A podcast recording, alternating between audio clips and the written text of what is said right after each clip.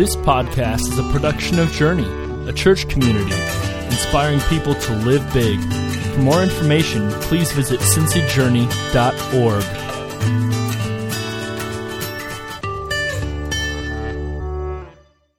Lord God, we are grateful. We're grateful for your presence. We're grateful that we had just had an opportunity to come together and to sing of your power and your strength in your love. And as we open up um, your scripture and we look at some stories, we just ask that you stir in our hearts, in our minds, and that you teach us the lessons that you want us to hear today. In your name we pray. Amen.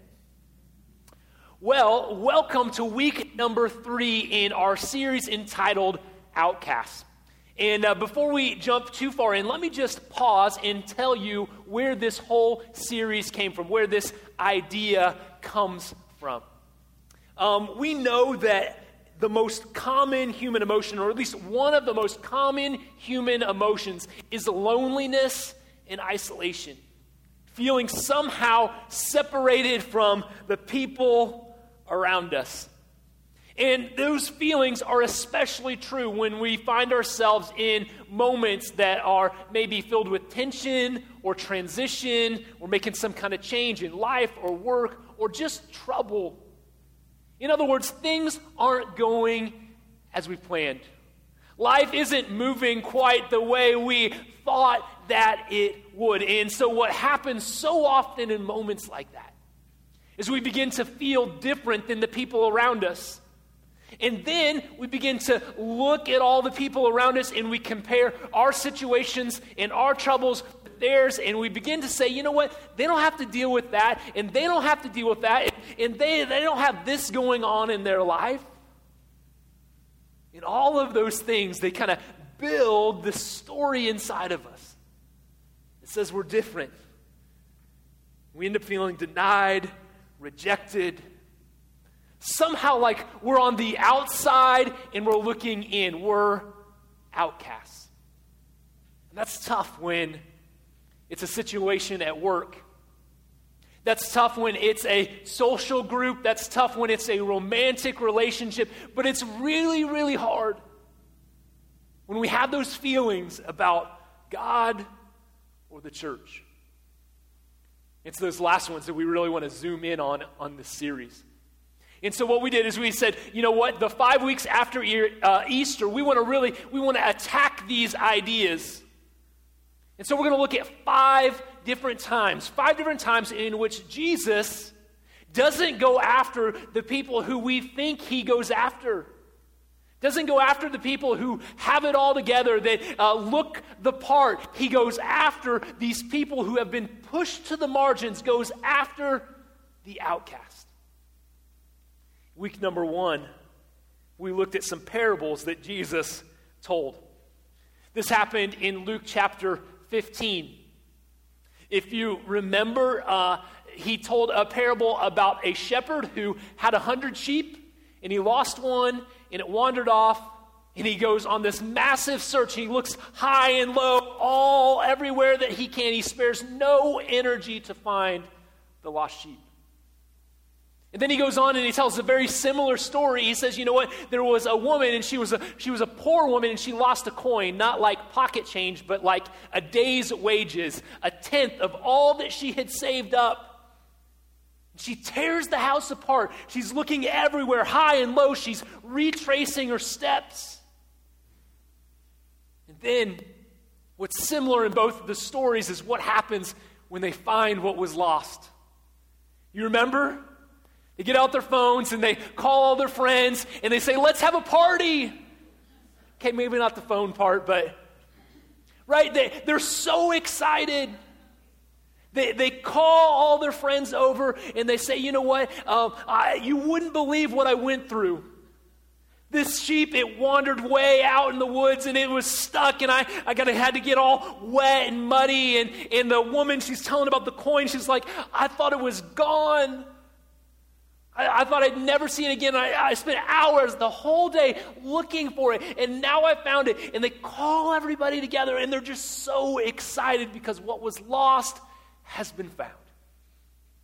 And then Jesus, after he tells these stories, he adds this piece. Just in case we don't get it, he says, in the same way, when a son of God, when a daughter of God, when one of us who has wandered away, one of us who has become lost, one of us who is separated from Him, turns around, comes back, crosses the line of faith, invites God into the center of our life. God puts a great big smile on His face and throws a big party in heaven. In this story, these stories, they're so key, they're so essential to Scripture, but to the series because they reveal something about God to us. They reveal God's heart towards us. So many times, we think that God is angry and impatient. Maybe we know enough uh, scripture, maybe we've been around the church just a little bit, and, and we know enough to know that God is forgiving, but we think that He forgives us begrudgingly. Like He doesn't really want to do it, but he, you know, he, he knows He should. That's not the picture Jesus paints in this passage. In this passage, it's a picture of God waiting patiently in heaven with his arms open wide, waiting and wanting to forgive. What's so key and what ties these stories and God's posture to this whole outcast series is the context. If you remember, Jesus is talking with some Pharisees. And the Pharisees, the religious teachers of the day in this part of Luke 15, they are um, they're upset with Jesus because he's hanging out with the wrong people. And they're, they're looking down on him, they're talking bad about him. And these are the stories he turns around and tells. These are the people I came to find, he says. And so in week number one, we looked at how Jesus comes directly after those who are pushed to the margins, the outcasts, especially those who kind of have, have been judged and put to the margins by other people. Week number two, we looked at uh, how sometimes we're not just made to feel like an outcast by outsiders, by the judgments of others, but how so many times a more powerful voice is the internal voice. Maybe we got judged somewhere along the lines, but then we uh, started kind of repeating this negative uh, thoughts in our minds. They just kept going again and again and again. To do this, we looked at the story of Zacchaeus. Zacchaeus, the tax collector who turned his life around. If you remember uh, Zacchaeus, he's got lots of enemies because he's a tax collector for the foreign Roman government and he keeps a little bit on top. He's becoming rich by kind of taking extra from uh, those around him. And while, you know, he, he has all of this um, uh, wealth and power because of his position, he also has this great deal of social isolation. He's pushed out circles from all the other people. In other words, he's got money and he's got power, but he's got nobody to share it with. And so we have to at least think that there are levels of shame and these personal negative kind of thoughts that are going through Zacchaeus' mind. And um, this is one of the things that Jesus recognizes in Zacchaeus. And so the first thing that he does, if you remember, Zacchaeus has uh, he's trying to get away from the crowd but still see Jesus. So he's climbed up a tree, and Jesus and the crowd they come up, and Jesus stops and says, Zacchaeus. Now they had never met before, but Jesus knows what Zacchaeus needs, what he longs for, what he desires, and he longs to be known. And so Jesus calls him by what we all love to hear his name. In essence, he says, I know you, Zacchaeus. Then he continues on the story, eh, or he continues on and he says, You know what? Um, I have to come to your house today. Now, again, in this society, uh, it is vastly important. We can't overstate how big of a deal it was to kind of make a statement like that, to have a meal with somebody, to join somebody in their home. It was saying, I want to be associated with you. I want, I want everybody to know that we're in the same group, we're in the same circle. That's what Jesus was saying to Zacchaeus in the crowd. They began to murmur. This guy's a sinner. We don't, we don't like him. What's Jesus doing? And in that moment, something incredible happens. Zacchaeus stands up as tall as he can. In this heart who had been focused on greed and selfishness for so long, about lording his power over people, all of a sudden was changed. His heart was changed, and he became concerned with justice and generosity. And he says, he says, I'm going to give half of my wealth away to the poor. And anybody who I have cheated, anybody who I have wronged, I'm going to give you back four times the amount. And Jesus says, Surely salvation has come to this house. And so, in these first two weeks, we've seen how um, Jesus comes after the outcast who's kind of pushed to the mar- margins by the judgments of others. We've seen how Jesus speaks to our kind of internal needs when we have these voices and these negative thoughts that keep us on the margins, keep us on the outside. How he speaks directly to those thoughts of shame and guilt. This week, this week, what we want to talk about is how sometimes we can be on the inside, but still feel like we're missing out. In life, that looks something like this. Finally got that promotion, you finally got that car, you finally moved to that house that you always thought you wanted, and for a while, it was exciting for a while. It brought you meaning. For a while, it kind of justified you. you. You thought, yes, I have arrived.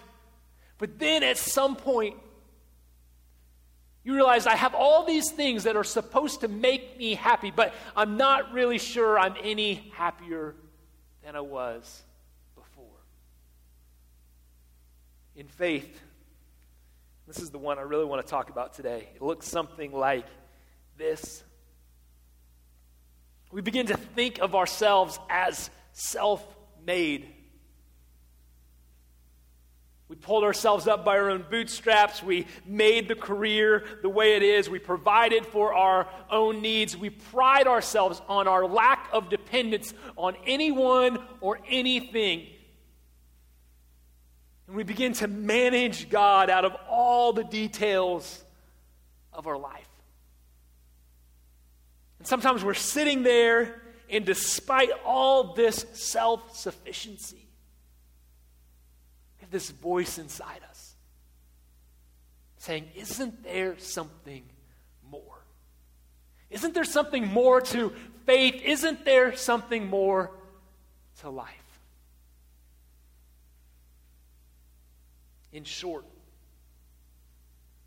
the spiritual challenge that so many of us face, the spiritual challenge that so many of us who feel like we have arrived and made it on our own that we face is ingratitude, not being thankful for the part and the ways that God has blessed and been in our life. Maybe a story could help us understand this. There was a woman, let's call her Sue. And she was at work, and it was a busy day, but she wasn't feeling well. And so she went to the doctor. And she goes to the doctor, and he says, Yes, yes, you, have got this wrong with you. Uh, and he's going to go write her a prescription, but it takes a long time, as it does sometimes at the doctor's office, right? And she's sitting there and she's growing more and more impatient and she's beginning to kind of make a mental list of all the things that she's got to do. She's thinking about all the emails she's missing. She's thinking about all the things that have got to happen with the kids and all of these pieces, and she's not feeling well. And finally, the doctor comes back in with the prescription. She runs out to the car. She's driving to the pharmacy, just, you know, kind of mulling over this to do list. It begins to rain. Not just a little sprinkle, I mean, like the rain we've been having the last week. I mean, it's really pouring outside. And so now she's in the car, she's rushed, uh, she's not feeling good she's got, you know, this mental list that's just growing and growing, and now it's raining. And all of this, it drives her to prayer. And she says, God, God, please, let there just be a parking spot like right up in the front. You know how I feel.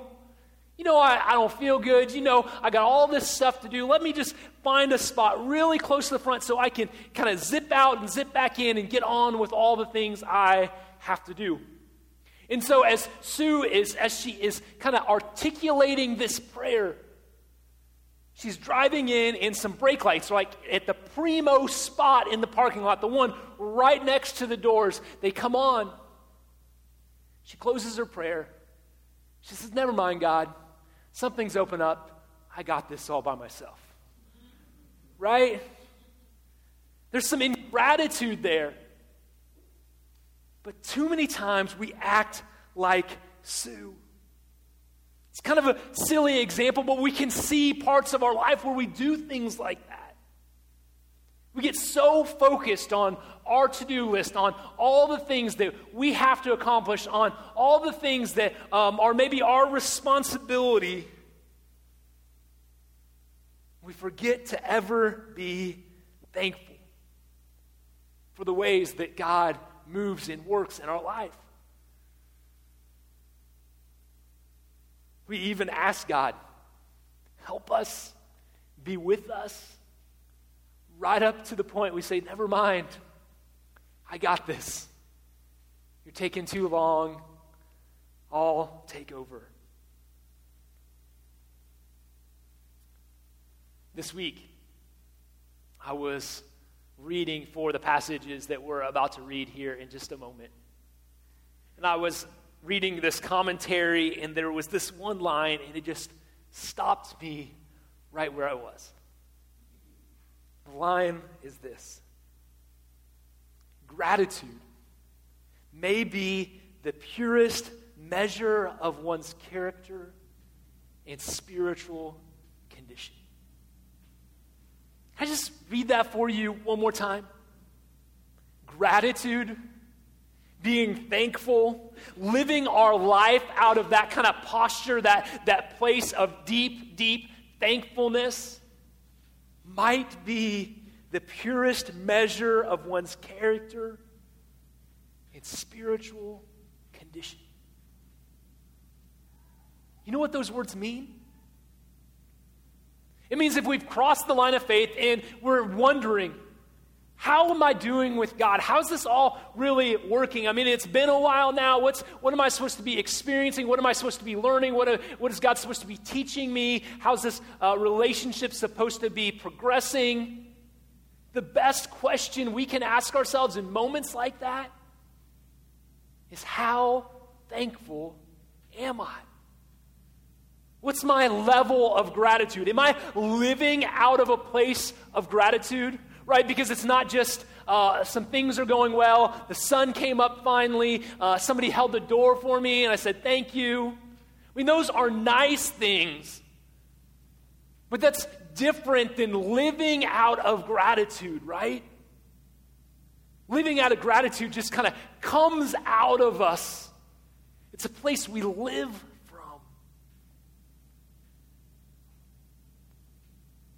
one of the things I pray that we learn today is that if we are really on the inside of God's grace and mercy, and what I mean by that is we like we experience it fully, we understand it, it touches all of our life. It's a place we live from. I want to be there. I hope you do too. But if we're going to be really on the inside of God's grace and mercy, the people who are like that, they have one character trait in common.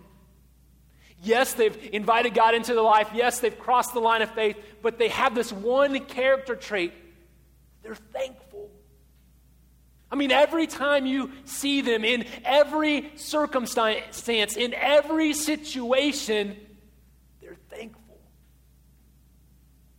One such person was Matthew Henry. He's a famous preacher and author from many years ago, and he was on his way uh, to uh, teach somewhere, to preach somewhere. And on his way, he was robbed. Not many good things we can say, right, about being robbed, but listen to his response. I'm thankful that during all these years, I've never been robbed before. And also, even though they take, took my money, they did not take my life. And although they took all that I had, it wasn't much. Finally, I'm grateful that it was I who was robbed and not I who robbed. Just this, this uh, kind of reminder, right? This illustration of how important it is to be thankful and how we can be thankful in so many circumstances, in all situations of life. Well, we've talked a lot about being thankful today, and I hope that you see how, the importance of being thankful in our passage. We're going to be looking today at Luke chapter 17 verses 11 through 19. If you want to uh, look it up in your smartphone, if you've got a Bible, uh, the words hopefully will be on the screen behind me. I'll give you just a moment. Luke 17, verses 11 through 19. Now, on his way to Jerusalem, Jesus traveled along the border between Samaria and Galilee. As he was going into a village, ten men who had leprosy, they met him. And they stood at a distance, and they called out in a loud voice, Jesus, Master, have pity on us. And when he saw them, he said, Go show yourself to the priest. And as they went, they were cleansed. One of them, when he saw he was healed, he came back praising God in a loud voice, matching the call for mercy earlier. He threw himself at Jesus' feet and he thanked him. And he was a Samaritan, an outsider, on top of having leprosy. Jesus asked, Were not all ten men healed, cleansed? Where are the others? Where are the other nine? Was no one found to return and give praise to God except this foreigner, this outsider? And then he said to him, Rise and go. Your faith has made you well. Now, Leprosy in the first century, in Jesus' day, was synonymous with being an outcast. It was this uh, physical disease that had uh, made kind of some deformities. There was no hiding leprosy.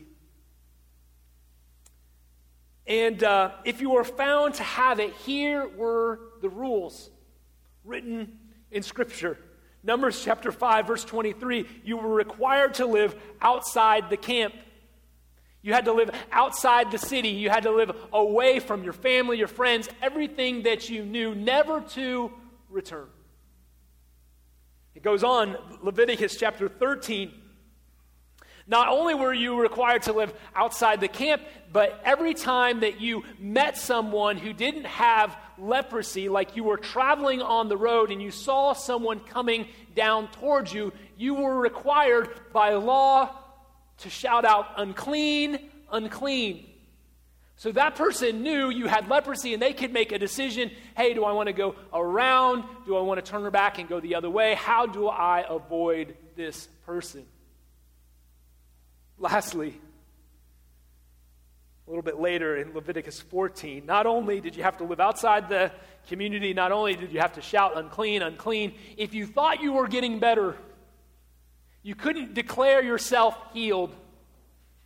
You had to um, go to a priest and they did a full examination of you, and they were the ones who told you whether or not you were able to re enter society. So they were real outcasts.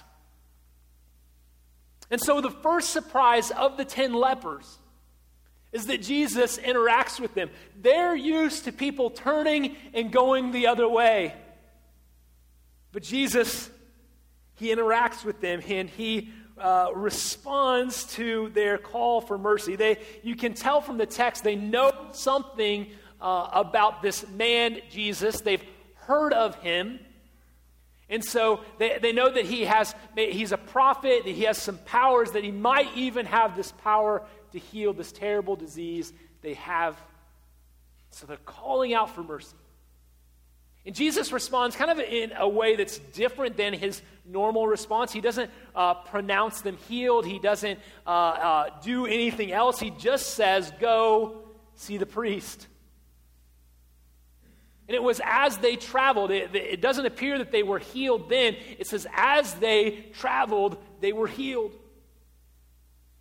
And you can imagine as they were kind of getting better if with each step that they took, the thoughts that were flooding their minds. Thinking, wait, wait, can I go back to my family? Can I see my friends again? Can I actually watch kids play? Can I sit down to dinner with a friend. All of these thoughts, they're just kind of circling in their minds. But only one. Only one breaks away from kind of these thoughts of returning to life as it was before. He begins to wonder maybe there's something even better. He becomes overwhelmed with gratitude and awe at the power that healed him. And so one leper returns a Samaritan, an outsider. And Jesus is, uh, at least appears a little perplexed from the story, right? His question is weren't all ten healed? What happened here? Where, where are the other nine? Why has only one come back with this proper response of just overwhelming gratitude and thanks? He, of course, doesn't know. Then in verse 19, Jesus says, Rise, your faith has made you well. Now, that word well could just as easily be translated, Your faith has saved you. the Samaritan leper receives something even better than physical healing. He's got full acceptance with God. The Apostle Paul, in a different passage, talking to a different group of people in Romans chapter 1, verse 21, he's got the same kind of warning that we get here in Luke about ingratitude. He says, Yes, they knew God, but they wouldn't worship him as God or even give him thanks. And they began to think, think up foolish ideas. There's a little James Earl Jones right there. Whew. That's probably better than me. Um, they began to kind of uh, they began to think up foolish ideas of what God was like. And as a result, their minds became dark and confused. That's the result of not being thankful. This other nine, they act like we do so often.